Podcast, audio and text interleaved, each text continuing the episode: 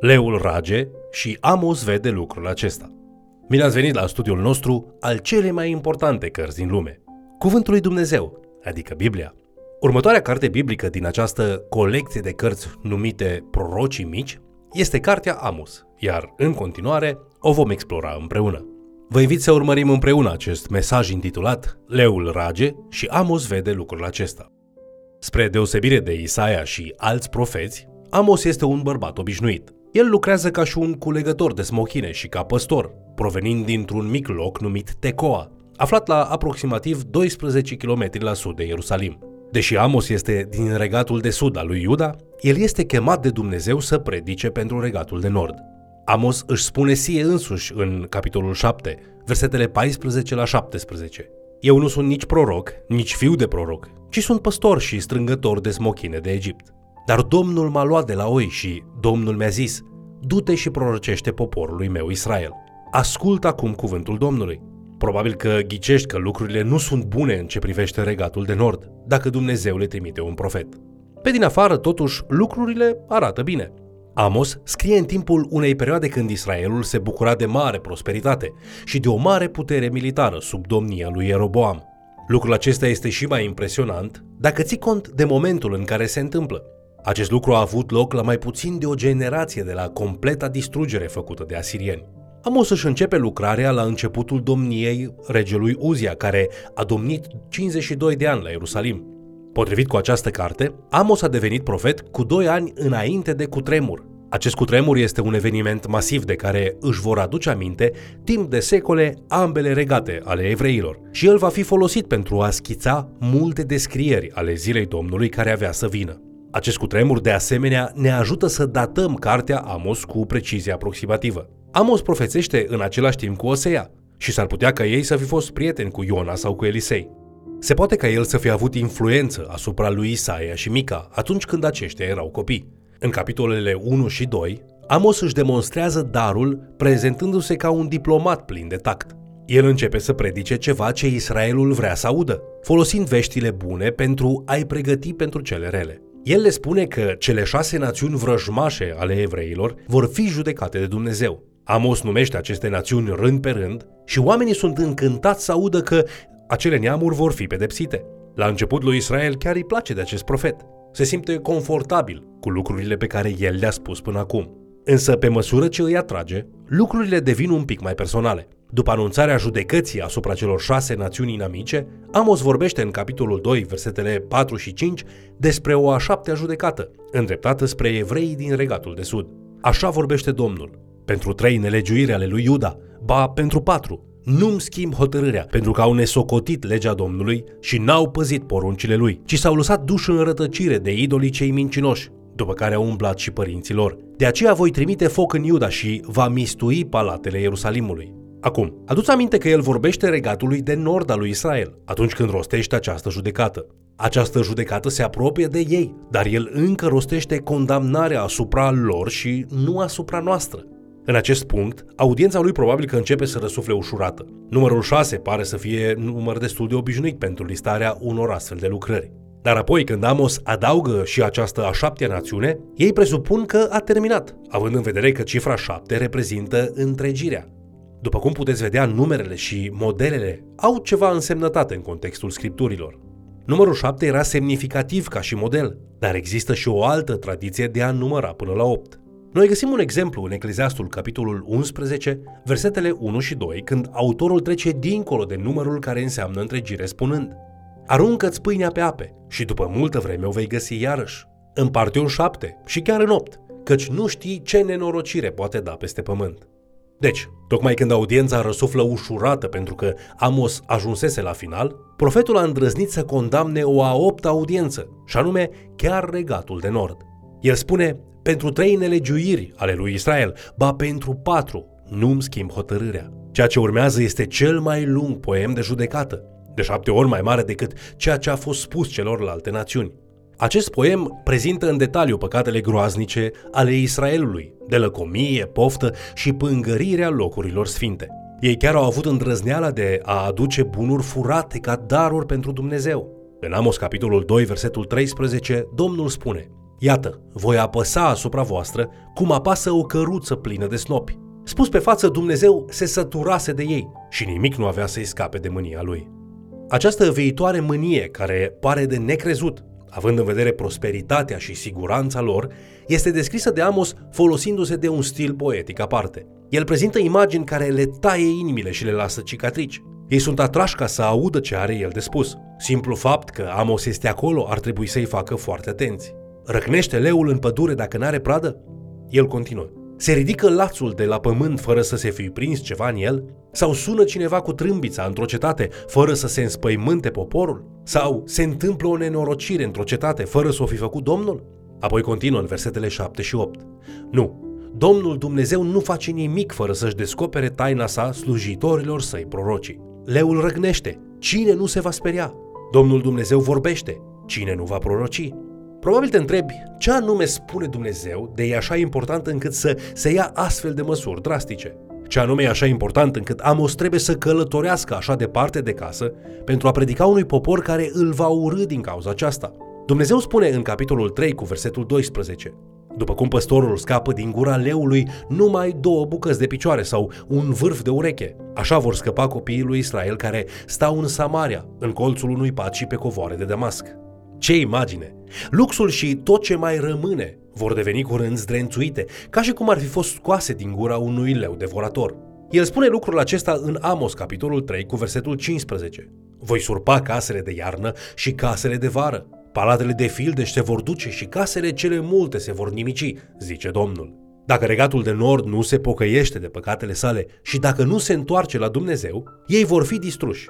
Iată de ce este important ca Amos să vină și să-i prevină. Pe lângă poemele de judecată, profeții de asemenea vorbeau despre reîntoarcere și restaurare. Când profeții predicau despre acestea, noi trebuie să înțelegem că regatului de sud al lui Iuda îi era oferită speranța de a se întoarce din robia babiloniană, însă regatul de nord nu primește nimic de genul acesta. Atunci când profeți precum Osea și Amos predică restaurarea regatului de nord, ei nu vorbesc despre întoarcerea lor ca și o națiune din robia asiriană. În schimb, ei predică despre speranța mesianică, viitoare pentru indivizii care îl iubesc pe Dumnezeu. Din dorința de a oferi această speranță, atunci când Domnul îi dă viziuni despre distrugerea care avea să vină, Amos stă în spărtură, rugându-se pentru milă. Însă acea milă are limite și judecata va veni. Începând cu capitolul 7, lui Amos îi sunt arătate câteva pedepse pe care Domnul vrea să le aducă peste oameni. Prima este viziunea lăcustelor care nimicesc complet recoltele. Amos mijlocește pentru popor și Dumnezeu decide să nu acționeze în felul acesta. Apoi vine o viziune a unui mare foc care consumă totul în calea lui. Din nou, Amos mijlocește și Domnul decide să nu trimită focul. Următoarea viziune aceea a unei cumpene reprezintă faptul că Dumnezeu măsoară inima adevărată a oamenilor și este evident că nu îi place ceea ce vede. Dumnezeu îi spune lui Amos că el nu va mai scuti poporul de distrugere. În următorul capitol, Amos vede o altă viziune, de data aceasta cea a unui coș cu poame coapte. Mesajul lui Dumnezeu pentru Amos este că Israelul se apropie de sfârșit. Cântecele de laudă din templu se vor transforma în strigăte și trupuri moarte vor umple țara. În cele din urmă, vedem o viziune a unui altar în Amos capitolul 9, cu Jehova stând lângă el, cerând moartea pentru poporul lui Israel care a fost necredincios. Oriunde ar vrea ei să se ascundă, chiar dacă ei ar fi sus în munți sau jos pe fundul mării, el îi va găsi și îi va judeca. Nici chiar moartea nu îi va proteja și natura, în general, își va asculta Creatorul și se va ridica împotriva lor. Jehova spune în Amos capitolul 9 cu versetul 4 că indiferent unde ar fugi și s-ar ascunde, și acolo voi porunci sabiei să-i piardă. Voi pune astfel ochii pe ei ca să le fac rău și nu bine. O temă constantă în scriptură este ideea că cei cărora le este dată o șansă mai mare și o mai profundă perspectivă sunt mult mai responsabili pentru ceea ce fac și ceea ce spun. Un exemplu de imagine amplă a acestui lucru este găsit în mesajul lui Amos.